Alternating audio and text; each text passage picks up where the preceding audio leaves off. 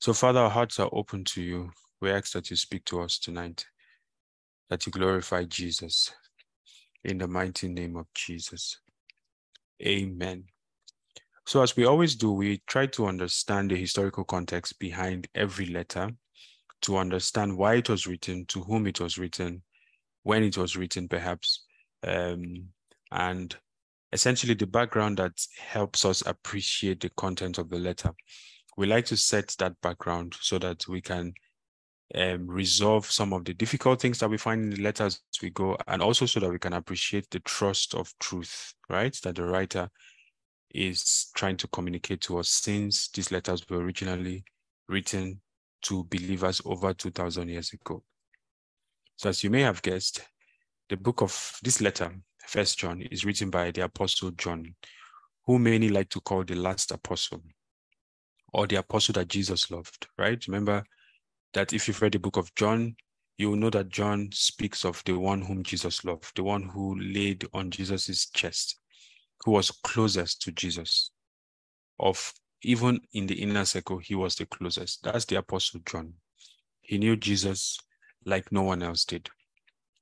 Um, so that was his background. And remember, at the end of his, his gospel, John chapter 21, when Jesus reappeared to his disciples after they went fishing again, and he began to instruct them about their destiny in him and what they are supposed to focus on. He said to Peter three times, Peter, do you love me? He said it until Peter realized that Jesus knew the answer to the question, but Jesus was only asking him that question for his own sake. And when he realized that, he said, Lord, you know all things. And then he said to Peter, Feed my sheep. And Peter realized that this is what this was his calling. Um, and Jesus began to speak about Peter's death. He said that when you were young, you took your bag, you took your clothes, and you went where you wanted. But the time is coming when they are going to take you by the hand and lead you to the place where you do not want to go. And Peter understood it to indicate that he was going to die a gruesome death, the place where you don't want to go. And of course, there's a there is a an allegory there for us in the Christian life that the height of sonship is Jesus often leading us to places where by ourselves we will not want to go right? And so when when when Jesus said that to Peter, Peter turned to John, right, and said, "What shall this man do?" So he was essentially asking Jesus to to prophesy about John, to tell us what is John's own destiny, what is he supposed to, what role is he supposed to play?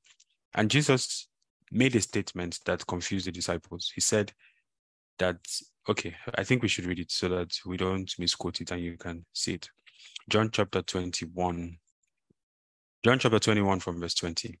Then Peter, turning around, saw the disciple whom Jesus loved following, who also had leaned on his breast at the supper and said, Lord, who is this one who betrays you? So it was John who asked Jesus, Who is the one who's going to betray you at supper? Peter, seeing this disciple, seeing John, said to him, But Lord, what about this man? And I'm sure all of us have asked that question. You know, what about this man? What about me? What shall I do? Jesus said to him, If I will that he remain till I come, what is that to you? You follow me. You see, Jesus was saying that I have a peculiar pathway for each person. I have a peculiar plan for each person. So as we read this letter of First John, you're going to realize that the style, the language, the text of the letter is radically different from the one we just studied of Peter. And it is in the same scripture because Jesus can manage diversity. And in fact, diversity of diversity of being, diversity of gifts is his design in the body. He says, You follow me. Right. And I want you to know that there is a path for you, there is a pattern for you. It's easy to follow what is trendy, right? It's easy to follow what is popular. It's easy to to follow what moves. But Jesus' instruction is you follow me. In verse 23, we then see the confusion this created. Then this saying went out among the brethren that this disciple would not die. And then, because John is this disciple, he tried to correct that error. Yet Jesus did not say to him that he would not die. But Jesus said, If I will that he remain till I come, what is that to you? So you can see, first of all, here that death does not have as much authority over a believer, right? As we often think it is because of how sudden and how tragic death can appear. Jesus said, If I will that he remain till I come, what is that to you? So it was captured in the destiny of John that he was not going to die an ordinary death. Rather, he was going to drink the cup of suffering. Right? Remember when um, they both came to Jesus with their mother, right? And said, and their mother appealed and said, Grant that, that both of my sons will sit at your right hand and your left hand. And she asked, she asked, or rather, he asked her, Are they able to partake of my baptism and drink of my cup? And she, without realizing what she was saying, said yes, that they are able to do it. And Jesus said, Okay, so they are going to partake of my baptism and they are going to drink of my cup. However, who sits on my right and on my left is up to the Father to decide, not me. And so it was granted to James and John to play specific roles in the history of Christianity. James became the first martyr, indicating that he partook of the baptism of Christ. Baptism always means death. Baptism is never a sprinkling, it means a submerging, a passing through death. And the blessing of water baptism is that you pass through a watery grave so that you can come out alive. So James was the brother that took the baptism of Christ, which is which is laying down his life, they paying the ultimate price for his conviction. He was the first of the apostles that was beheaded. But John was supposed to bear the cup. Are you able to drink of my cup? It's the cup of suffering. And so church history tells us everything that was done to John to try to kill him, right? And they didn't succeed in killing him. Church history, not Bible, church history, which is mostly reliable, um, said that he was placed in boiling oil and he survived boiling oil. Church history says that a milestone was tied to his head and he was lowered into the sea and he survived that experience. They could not kill him, so they banished him to the Isle of Patmos. To the Isle of Patmos. And it was on that island that he received the book of Revelation. So this is the apostle. I said all of that to say that this is the apostle, this is the disciple that was by nature designed to live longest.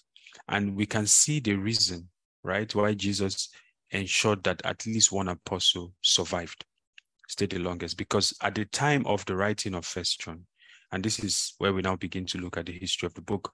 At the time of the writing of First John, the church had grown. Many scholars put this at maybe even 90 AD, 90 years after the appearance of Christ, right? Um, or rather after the death of Christ, 90 years after that this letter was written, but we don't know. Um, but essentially, it was written at a time where the church had had decades, and with the decades came an infiltration into the church, right? All the apostles of the Lord at this time had been murdered, right? They had paid the ultimate price for their faith, or at the very least, they were scattered to the different corners of the earth. John was the last surviving elder and he wrote this letter as an elder. And in this letter, he is, God kept him as the last apostle. And this is where I want you to follow because this is a very important point in unlocking some of the things that we're going to read in this letter. God kept John as the last apostle because his writings were supposed to speak to the last church. And of, of course, we see that um, we see that the book of Revelation, right, is the compendium of the prophecies of the last days. So at least the fact that that book exists confirms my point, right? That John is the John was kept as the last apostle because his utterances were supposed to be the direction, the instruction for the church of the last days. So you might ask me, how did that happen? He was writing to a physical church, right? A church that existed in his time. Are you saying that God wasn't really speaking to them, but rather he was speaking to us? Well, yes and no, right? Of course, he was speaking to them, but it so happened that the God used the circumstances of that time to place a burden on the apostles' heart, so that as he was writing, even though he thought or he was writing as though he was addressing a current situation, God allowed that current situation to be a picture of what the end time church will have to contend with. The church of the last days will have to contend with. You know, many people uh, are very um, enthusiastic about prophecy, and not just prophecy, but end time prophecy. If you go on YouTube and Google and just search end times, all kinds of prophets have all kinds of um, prophecies about what is about to happen to the World Health Organization, what is about to happen to Israel, what is about to happen to the United Nations, you know, and those prophecies have a lot of following. The reason for that is because we have neglected the scriptures.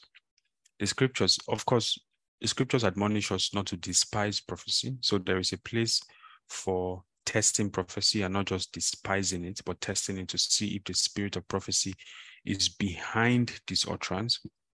But God's primary means of discernment for us in the last days is his word. And so if we look into the word of God, the word of God already captures the thing that we are going to be contending with in the last days. And it is that thing that John is majorly addressing in this letter. Because you, you wonder why he begins by talking about that which was from the beginning, that we have seen it, we have touched it, he even repeated himself. Because you might ask, what's the difference between seeing something with your eyes and looking upon it? He was trying to make the point, he was trying to make a certain point because of what he was dealing with. So the question then is, what is it? What is it, right, that the end time church is going to be dealing with primarily? Now, you don't need to be a prophet to answer to answer this question or to even attempt it. You just need to be a student of scripture, right? What is it? Because there are many questions I can ask you about the end times that you may send me a YouTube video of a prophecy, but if you actually look at your at your scriptures, you will find the answer in scripture. For example, if I ask you this question, like, what is the next agenda for Israel? You know, because this is a hot spot topic, right? You will find many prophecies about Israel and all of that. And it's very possible for everyone to be drawn away by those prophecies. But according to scripture, according to the interpretation of the apostles, what's the thing that we are looking forward to next in Israel's history? Right? Because prophecy does not fail. The reason prophecy does not fail, we saw in Second Peter chapter 1, is because it did not come according to the will of man. The will of man was was removed from the compilation of scripture. And because of that, it is a pure stream of the intention of God, and nothing can stop it. But anyway, Israel is not my topic or my question tonight. The question which is relevant to our study of the book of First John, which is relevant to you, I hope, is what is it that the last days church will be contending with the most according to the prophecy of scripture? Because if you get the answer to that question, then you will understand a lot that happens in this letter. Does my question make sense? Josh, please rephrase the question again. What's what is the main thing that the end time church will be dealing with according to the prophecy of scripture? According to the writings of the apostles. Deception, falsehood. Deception essentially. false teachings. Essentially, yeah. The umbrella of it is deception, right? You know, it's possible that you can pursue all the other end time prophecies and forget that the the thing that will mark the end time church is a spirit of deception. Let me show us some very explicit verses in scripture that speak into this. The first one is First Timothy chapter 4. This is the Apostle Paul speaking. Now, there are many, there are, there are not many times in the New Testament, especially in the epistles, where you hear the apostles saying that the Spirit speaks expressly, right? But this is one of them. Now, the Spirit expressly says that in the latter times, some will depart from the faith, giving heed to deceiving spirits and doctrines of demons. Now, everything else that follows, right? Speaking lies, in hypocrisy, having their own conscience seared with hot iron, and then forbidding to marry, commanding to abstain from foods which God has created to be received with thanksgiving by those who believe and know the truth. Everything that follows is a consequence, right, of the work of deceiving spirits and doctrines of devils. And if you remember what we looked at in Second Peter chapter 2, you will notice that if deceiving spirits came into the church as deceiving spirits, then nobody will be deceived, right? Because we will say, ah, this thing is deception. And that's what I want you to have in mind when we talk about deceiving spirits. Do not think about the most extreme case of somebody who clearly looks like a native doctor, right? Of course, there are those cases, but if that is how Satan was hoping to come into the church, then he will not have succeeded. Peter told us in our last study, Second Peter chapter 2, that falsehood comes in subtly, and he calls the proponents as spirits. So it so at the surface, what you see is men, men who are preaching something, men who are offering something. but what is behind it is spirit. You know, um, I think sometime last year, I was looking up a Nigerian footballer. I think it was two years ago, so called Kelechi Iheanacho. Um, and I, I, think I was I stumbled on his on his Twitter handle, um, and um, I saw a I saw a running joke that he had with Wilfred Ndidi, who is who who is or was I don't know what the case is now, his teammate at Leicester City in England, and I think that at that time Iheanacho was on a goal scoring streak you know, he was scoring a lot of goals and he had a difficult time. Then he now picked up some form and, you know, was scoring a lot of goals. So in that tweet, which was a short video, um, Wilfred Ndidi was was asking Kelechi Iheanacho to cut soap for him. he was he was hailing him and said, Chairman, cut soap for me, I beg.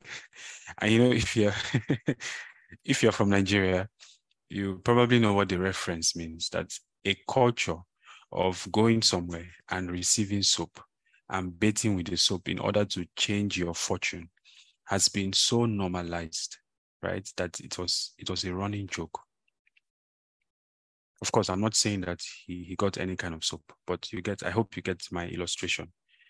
That what looks, what is propagated by men, whether it is a kind of success or a kind of success in ministry, because that has become a lost of the last days. What is propagated by men has at its back end what the Bible calls deceiving spirits. And it's important to mention this explicitly. The Spirit spoke about it expressly that in our days, many will give heed.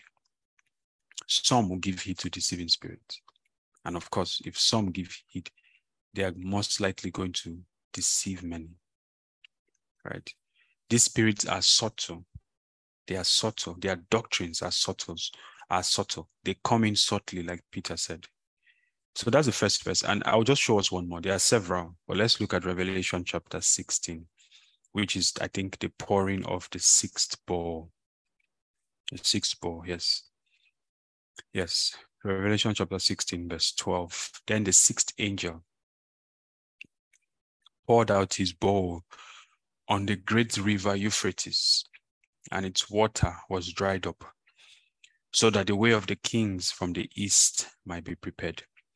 And I saw three unclean spirits like frogs coming out of the mouth of the dragon, out of the mouth of the beast, and out of the mouth of the false prophet. What are these unclean spirits are like frogs? It says they are the for they are spirits of demons now, when we hear spirit of demons, we would naturally think that, okay, the outcome of this will be something really bad. But it says that this spirit will be performing signs, right? Performing signs, which go out to the kings of the earth and of the whole world to gather them to battle, to the battle of that great day of God Almighty. Of course, when you read down up to chapter 18, you realize that this whole system is, is the spiritual entity called Babylon that God speaks to his people and says, Come out from among them and be separate from among them. So in the end times, the Bible is clear that deceiving spirit will come and they will be performing signs. And those signs can be miracles, those signs can be intellectualism. You know, in this our age, for example, we have all kinds of intellectually plausible demonic operations. You know, it looks it looks sound. It looks like the kind of thing the scientific mind can recommend. You know, I mean, look at, for example, stargazing, right? Um, um, astrology. They've called it astrology so that it sounds like biology to you, right? But that's an invitation to peep into forbidden wisdom and forbidden knowledge. In our day, there is all kinds of ologies, right? There is, there is, and not just ologies, there's isms, there's relativism, there is atheism, right? All kinds of belief systems. If you've tried to preach, especially in the West, you realize that the doctrine of demons, which men do not realize is the doctrine of demons. There are some people that you cannot preach to them because they cannot even reason with you. Their belief system has taught them to, to doubt reason itself. So there's nothing you can say to them. It doesn't matter if it's good or bad, that can move their needle. Right. Now, I know that that may have been a little bit intense, um, but it's necessary for us to understand the backdrop in which John was writing. So remember that when Jesus called John and his brother James, the Bible gave us a detail, right? That they were mending their nets when Jesus found them. And one thing, you know, that question, there's a book written by Watchman Nee called What Shall This Man Do? Right? That question that that um that that Peter asked Jesus about John, what shall this man do? And Watchman Nee uses that question to expand on how the apostles each found their calling in Christ and what they were called to be and how you can find your own place. So if you have the time, says definitely recommended to read it. One of the things he says in that book is that the the destiny of the apostles was indicated in the thing that they were doing when Jesus called them. Peter was fishing, right? When Jesus called him. And Jesus told him that he was going to become a fisher of men.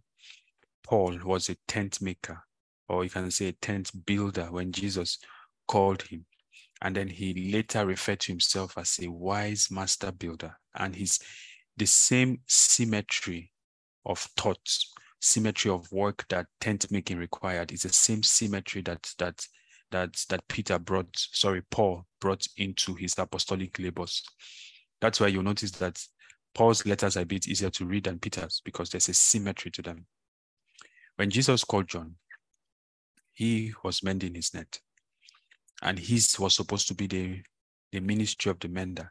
The mender is the one that is supposed to restore the church back to the vital things, back to the thing that makes us separate from this world. And that's why he uses the language that he uses. So in, in an era, in an age where demonic influence right? Demonic signs, demonic wonders, demonic presence will be prevalent even in the church. The Apostle John, the Apostle John is the reference point that we have to return to for cleansing. Always. So this is the apostle that calls us back to the vital things. And you see, the beautiful thing about it is that even though the backdrop of this letter is a negative backdrop, which is that he's writing mostly to counter the work of traveling false teachers who are sowing the doctrine of devils in the church, which is going to highlight. Even though there's that negative backdrop, um, you know, some people's approach to falsehood is to analyze the falsehood, break down the falsehood, show you the falsehood, you know, do long series on the falsehood, right? And and that is okay. But you see, the way bankers are trained to detect fake currency is not with fake currency. they are not trained with fake currency because the the textures of fake currency that can be that can be manufactured is unlimited. If you master one, the manufacturer of fake currencies can come up with another one. The way bankers are trained to detect fake currencies is by dealing with the original they are exposed to the original until until everything in their being, their spirit, their soul, their eyes, their, their nose can smell fake when they see it. They're exposed to the thing that can only exist by itself. You know, there are many fake versions, but there's only one original version. They are so exposed to it that when they eventually see a fake, it is clear as day and night that this is not original. So John's approach to to discernment in the last days is not so much our gaining mastery of darkness and what darkness does, even though there's a place for that is necessary, right? Definitely necessary. And John himself touches on it because Peter says that, or Paul says that we are not ignorant of the devices of Satan. We are not supposed to be ignorant. But as much as we we are not ignorant, our main defense is our exposure to the original. And that's what makes this book beautiful that the book focuses on the positive side of fellowship that if you can stay with the original you will find that there is nothing that you're lacking.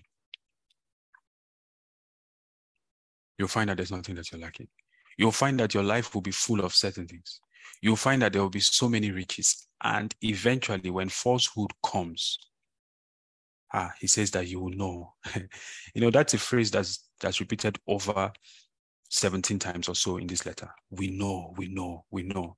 You know, many of us oftentimes are expecting that God will give us a spectacular revelation to, re- to reveal falsehood, right?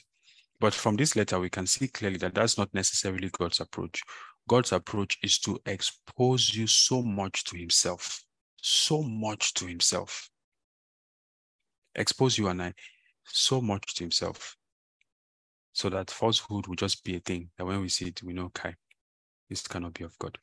Now, of course, I didn't intend that this Bible study or this introduction of John will actually take this direction because I'm really, really interested in talking about fellowship, you know, that John, which is the theme that John develops in this letter. But it's necessary for us to have that context, right? Before we begin to see the major themes that are in the letter. Okay. So the next question we need to then deal with is what is the specific issue, right, that John was addressing that inspired this letter? Or what are the specific issues in his day?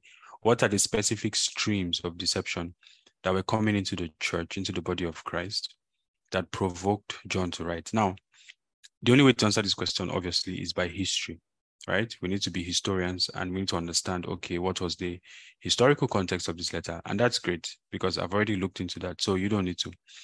Um, what I want us to do is to discern what he was dealing with by the themes that he focuses on in the letter so that we don't get lost in history.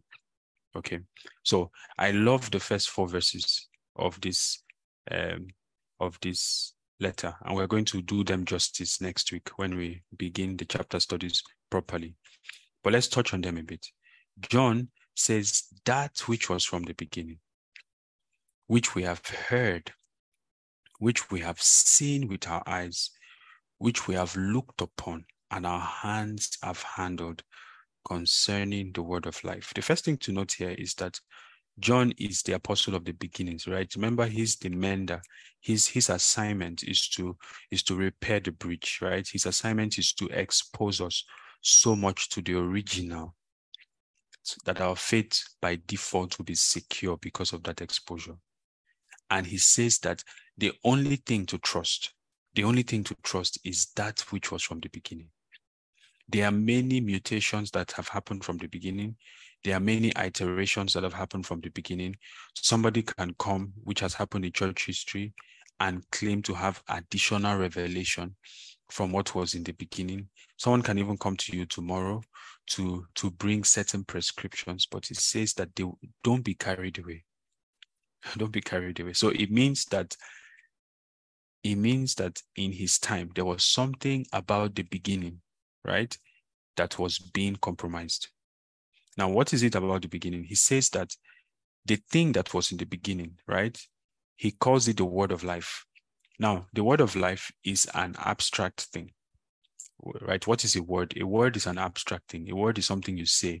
A word doesn't have flesh, right? A word, a, a word dwells in the domain of, of ideas, and you can even say in the domain of spirits, right?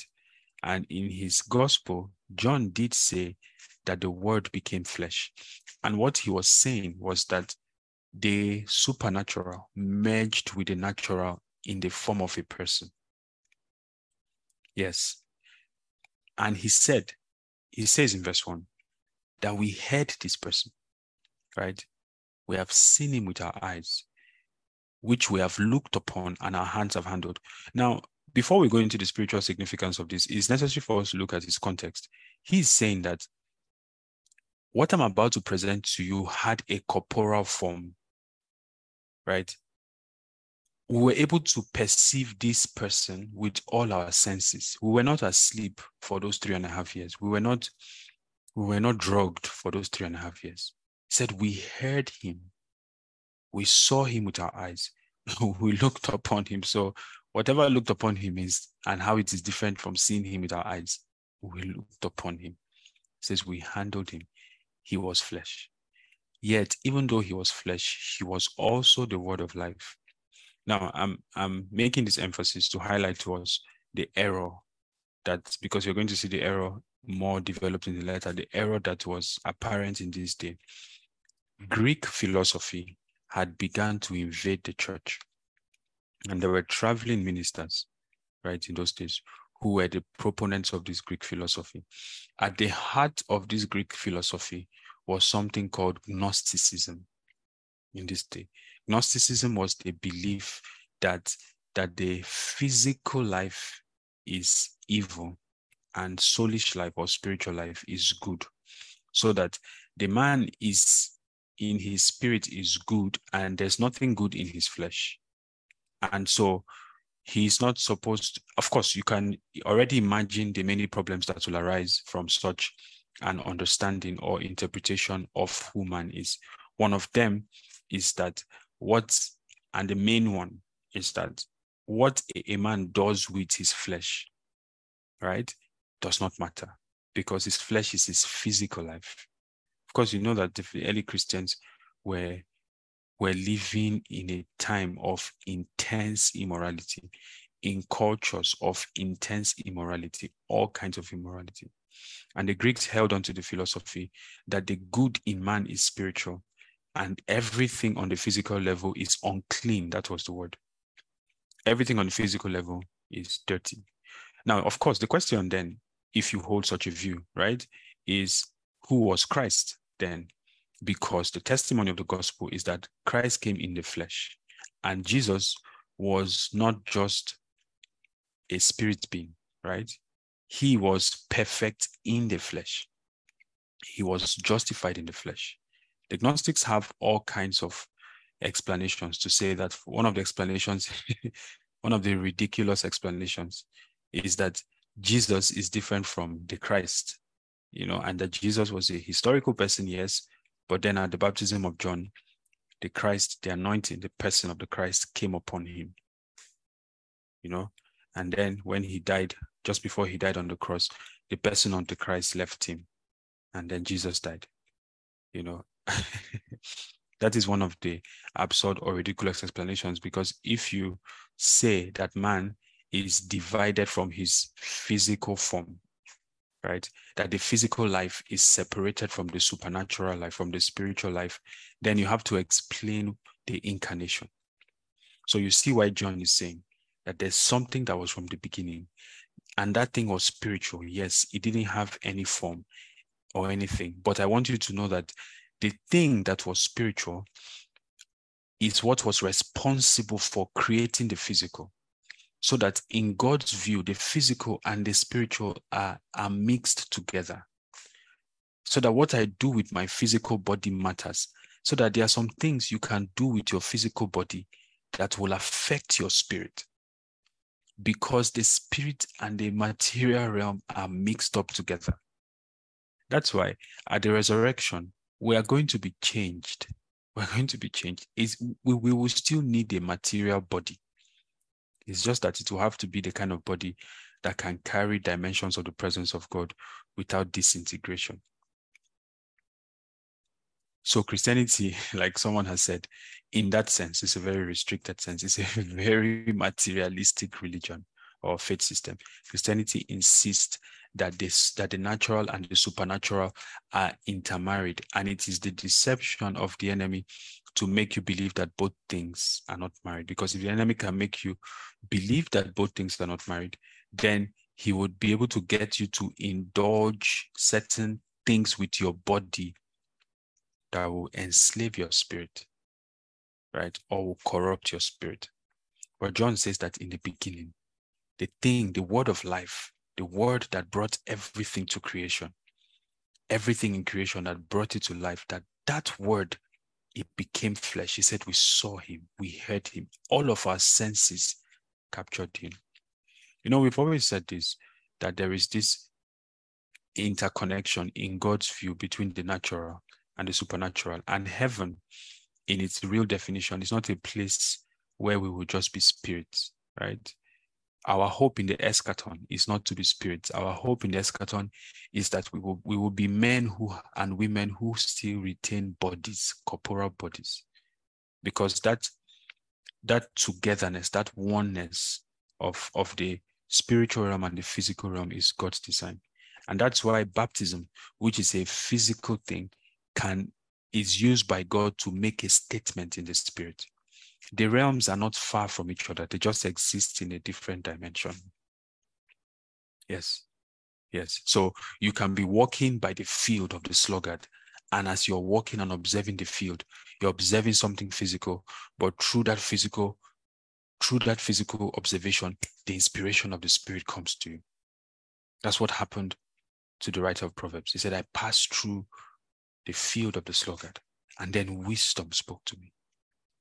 Two realms came together in one.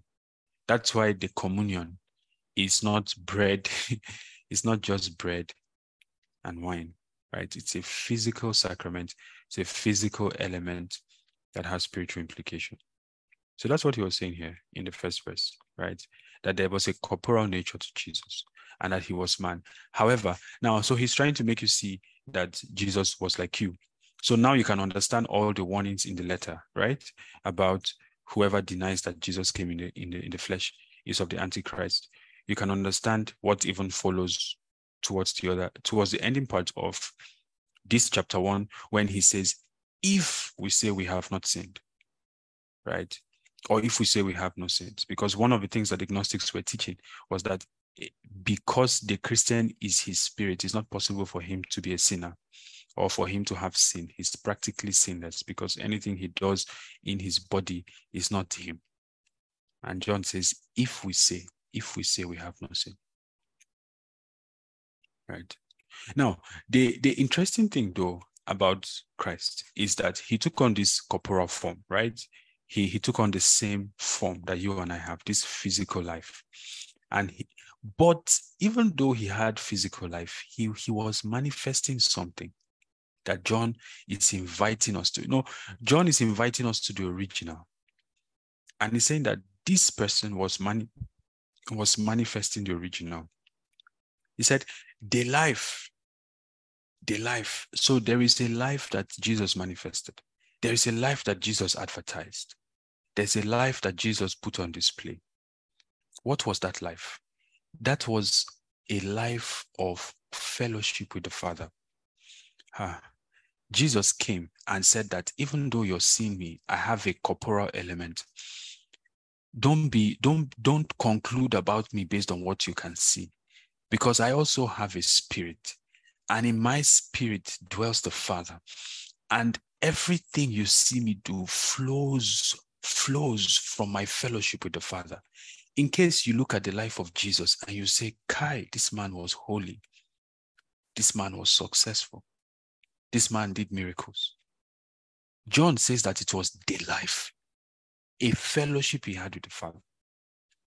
Now, there are many scriptures where Jesus himself told us this in John's right in John's gospel, but I'm just going to read only one of it, which is John chapter 14, verse 10. I want you to follow me really closely so that you don't miss what we're saying. And I really trust God to give you understanding even beyond what I'm saying. Philip came to Jesus and said to him, Lord, just show us the Father. You have been saying many things, but just show us the Father and, and we'll be fine. And Jesus was heartbroken. he said, Have I been so long with you? And yet you have not known me. Kai, we don't have time for that today. Have I been so long with you and yet you have not known me? That this, you see, this is why it's hard to often, if you are not quickened by the Spirit, you can never discern demons, their presence, because because they are spirits. And that's why scientists are, are still looking for spirit in man. You know, when a man dies, they they dissect the body and they're looking for the spirit. It's almost like you are you you like someone said, you dissect the piano and you're looking for the music. And is spirit. It says, Have I been with you so long, and yet you have not known me? So you're going to need a certain kind of sense to discern Jesus. But let's not touch that. He who has seen me has seen the Father. So how can you say, show us the Father? What is Jesus saying? So Jesus is not saying that he's the Father, for sure. But he's saying that if you've seen me, you've seen the Father. Wow. So how is that possible? He explains in verse 10. You can take time and read the entire John chapter 14. It's a beautiful chapter, one of my favorites in scripture. He says, Do you not believe that I am in the Father and the Father in me? And then he's now saying, okay, in case you don't believe, these words I'm speaking to you, ah, it, it it's it's borrowed words. It's borrowed words. It is it is the spirit of my father that is streaming through me. In fact, the works that I'm doing is the Father who dwells in me. I am a son. It's the Father who, friends, my hunger, my thirst, my desire for this study is that each of us will arrive at the place of fellowship with the one who dwells in us. That the testimony of our lives will be to will be that you see these works. Ah, ah, it's not me. No.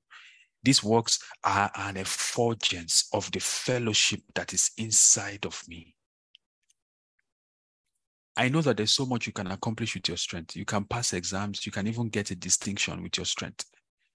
You know, there's so much you can even preach with your strength. There's so much you can accomplish with your strength. But I tell you, nothing, nothing you can accomplish with your strength can compare to what God in you can accomplish if you find the alignment of fellowship.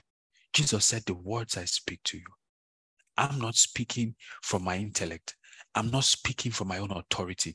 The, the spirit of the Father in me is transmitting.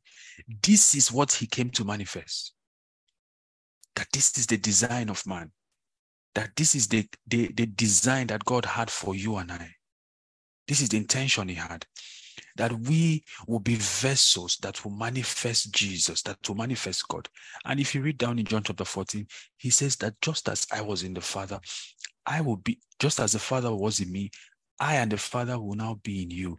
So that if it is true that you're a Christian, you're supposed to be manifesting Jesus.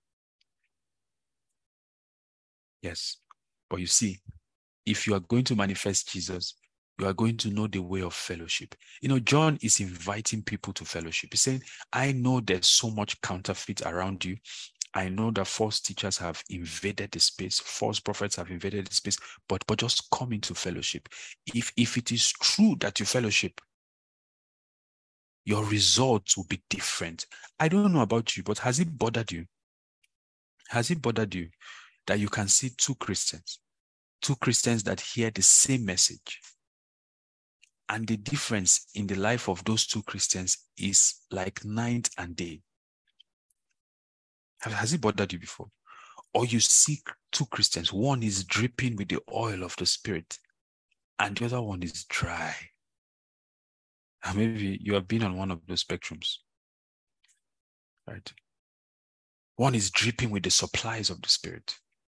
One is walking through through the wilderness with joy, walking through trials with joy, and one and one is heartbroken, completely broken down by the circumstances. Have you seen two Christians that sat down, heard the same word? One became transformed, and one was not transformed. The difference, friends, if you don't hear anything else today, the difference is fellowship. Is fellowship. Because Jesus said, that the Father in me in me, he does the works. So if if I want my life to produce the works, right? If I want my life to manifest the Father, the only way is fellowship. In verse 2 of John chapter of first John chapter 1, John says, The life was manifested, and we have seen and bear witness and declare to you that eternal life which was to the fa- which was with the Father and was manifested to us. That which we have seen and heard, we declare to you. And why are we declaring to you? That you also, that you also may have fellowship with us. And truly, truly, our fellowship is with the Father and with the Son. Truly, our fellowship is with the Father. So all of this is to invite you into fellowship. Says there's something, there's there is a life that was from the beginning. That life is the operating system that man was designed to operate with.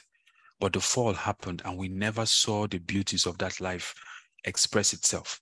But then that, that life became flesh and it manifested a mode of being.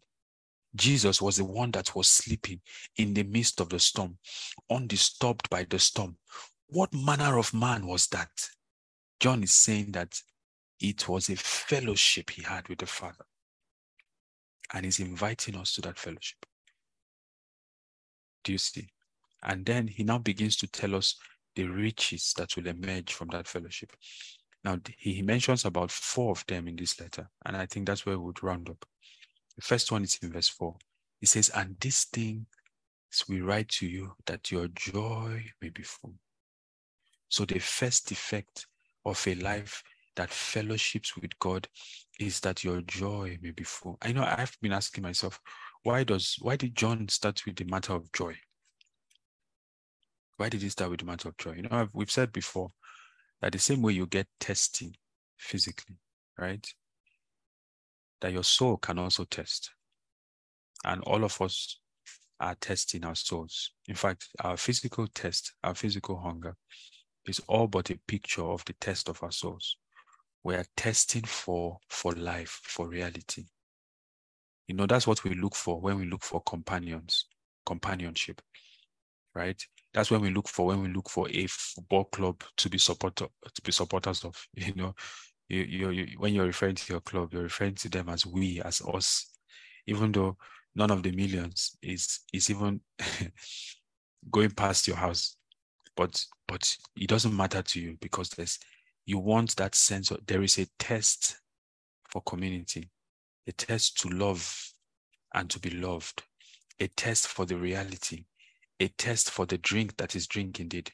Jesus said that beware of covetousness, for a man's life does not consist in the in the abundance of his possessions. The only person that knows that is the person that has abundance of possessions, because you realize that Kai possessions were not made to satisfy man. You know, if you ask the average young person, what's the meaning of life? They'll think, you know, life is a tragedy. You know, the meaning of life is to be happy. Well, if you say that that's the meaning of life, the question is, how are you finding that meaning? Because for many people, happiness is in possessing things. Happiness is in becoming something. Happiness is in accomplishing something, right? Happiness is in even power. You know, for for most people their mood depends on which political party is in office.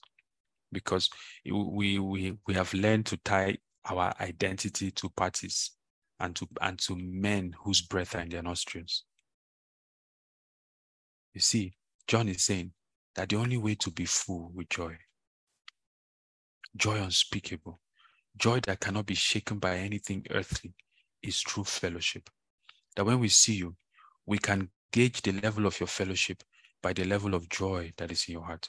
Now, there's a difference between joy and happiness, of course, because you, and I'm sure you know the difference. And you know by now that the meaning of life is not happiness. If anything, the meaning of life is holiness, but that's a very complex thing to be able to explain tonight. But you see, happiness is too shallow to be the meaning of life, right? Because the because the mother who lays down her life for the child is not doing it for happiness. If it was about because happiness is based on external circumstances, right? But there's something more than happiness that makes her willing to die for the child. If it was happiness, she would have chosen her life over the child. So it means that there's something stronger in life than happiness, and it is joy. Happiness is based on external state of being, right? External circumstances. How does it feel? How does it taste? You know, does it benefit me? Am I gaining something? Is it for my good? but joy is a fountain. You know, you can be mourning, you can be mourning, yes, but but still joyful. Because because joy is not tied to it. Mourning is tied to it, so you can mourn, but joy is, is tied to heaven. And he's saying that when you come into this quality of fellowship, your joy will be full. Oh, and that's my prayer for us in this study that our joy will be full. In chapter 2, verse 1, he tells us the second thing that fellowship with God will do for you. He says, My little children, these things I write to you so that you may not sin. John is saying that it's possible that you arrive at the place in your Christian life where you do not sin. And that's why he's writing to you about fellowship. He's writing to you about the vital things, about the foundational things, about the beginning. That there is a righteousness, right, that is supposed to emerge from your life. And that, that righteousness is supposed to is going to be the proof that you are indeed born of God.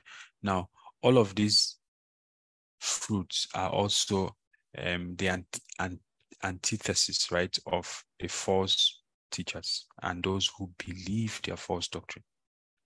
That falsehood cannot produce righteousness. He says, I'm writing to you so that you may not sin.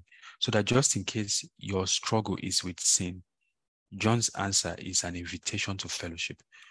And it is fellowship with the Father, which is going to explain what that means. Towards the end, I think in verse 26 of chapter 2, he tells us the third reason why he writes.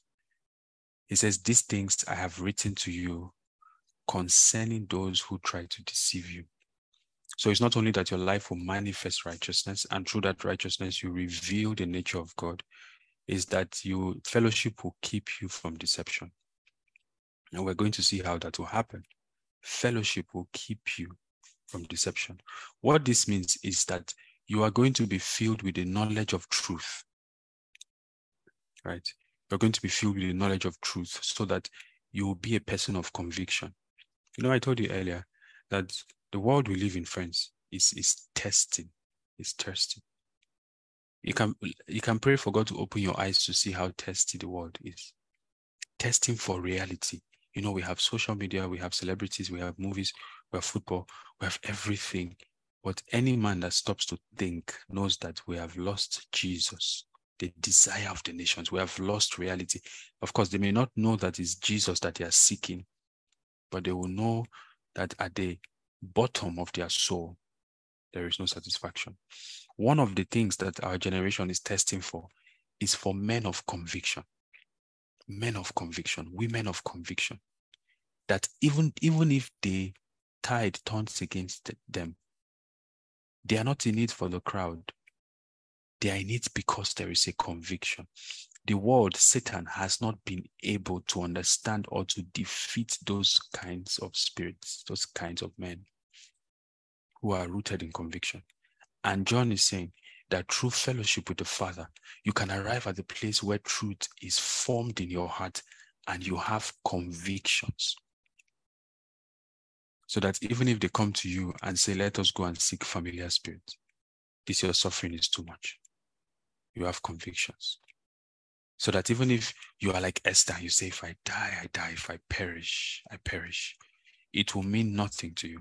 Ah, when men of conviction begin to stand, men who don't mind, men and women who don't mind losing everything because they have already lost everything for Jesus, that witness shakes the world. It shakes the world to its feet. And he's saying that it's your fellowship with the Father that will produce that. And finally, in chapter 5, verse 13, he tells us final reason. He writes, He says, These things I have written to you who believe in the name of the Son of God, that you may know. okay. Now think about what he wants you to know. He says that you may know that you have eternal life and that you may continue to believe. So, of course, John is going to talk about not directly, but indirectly. He's going to talk about the myth of one saved, forever saved, right? And you can already guess what the answer is to that. Says, I'm writing to you so that you may know that you have eternal life, that you may continue to believe. Now, my question for us is how do you know that you have eternal life? How do you know? If I tell you, how do you know you have one million naira? You can show me your bank statement, right? But, but if I'm talking about a never ending life, the question is, how do you know?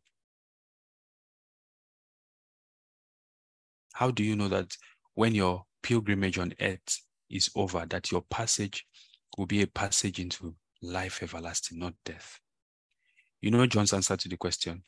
John's answer to the question is that you know. That's all. You know. And you see, it's not an intellectual knowing. Right? Okay, Terence writes by faith, that I believe. You know, faith has a faculty of knowing that make that that gives faith its substance. Without the faculty of knowing, there can be no faith. You can confess it, but if you don't have the knowing, then it's not real. John says that you may know, and the only way to know is to know. So, what am I saying?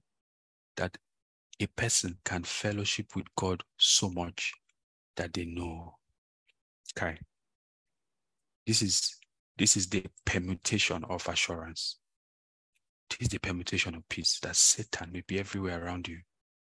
Deception may be everywhere around you. But because of fellowship, you know. Somebody can come and insult you, but you know.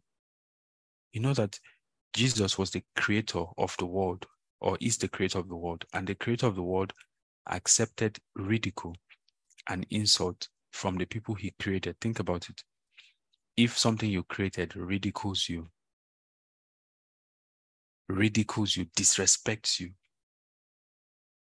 the only way you will not respond is that you know, you know.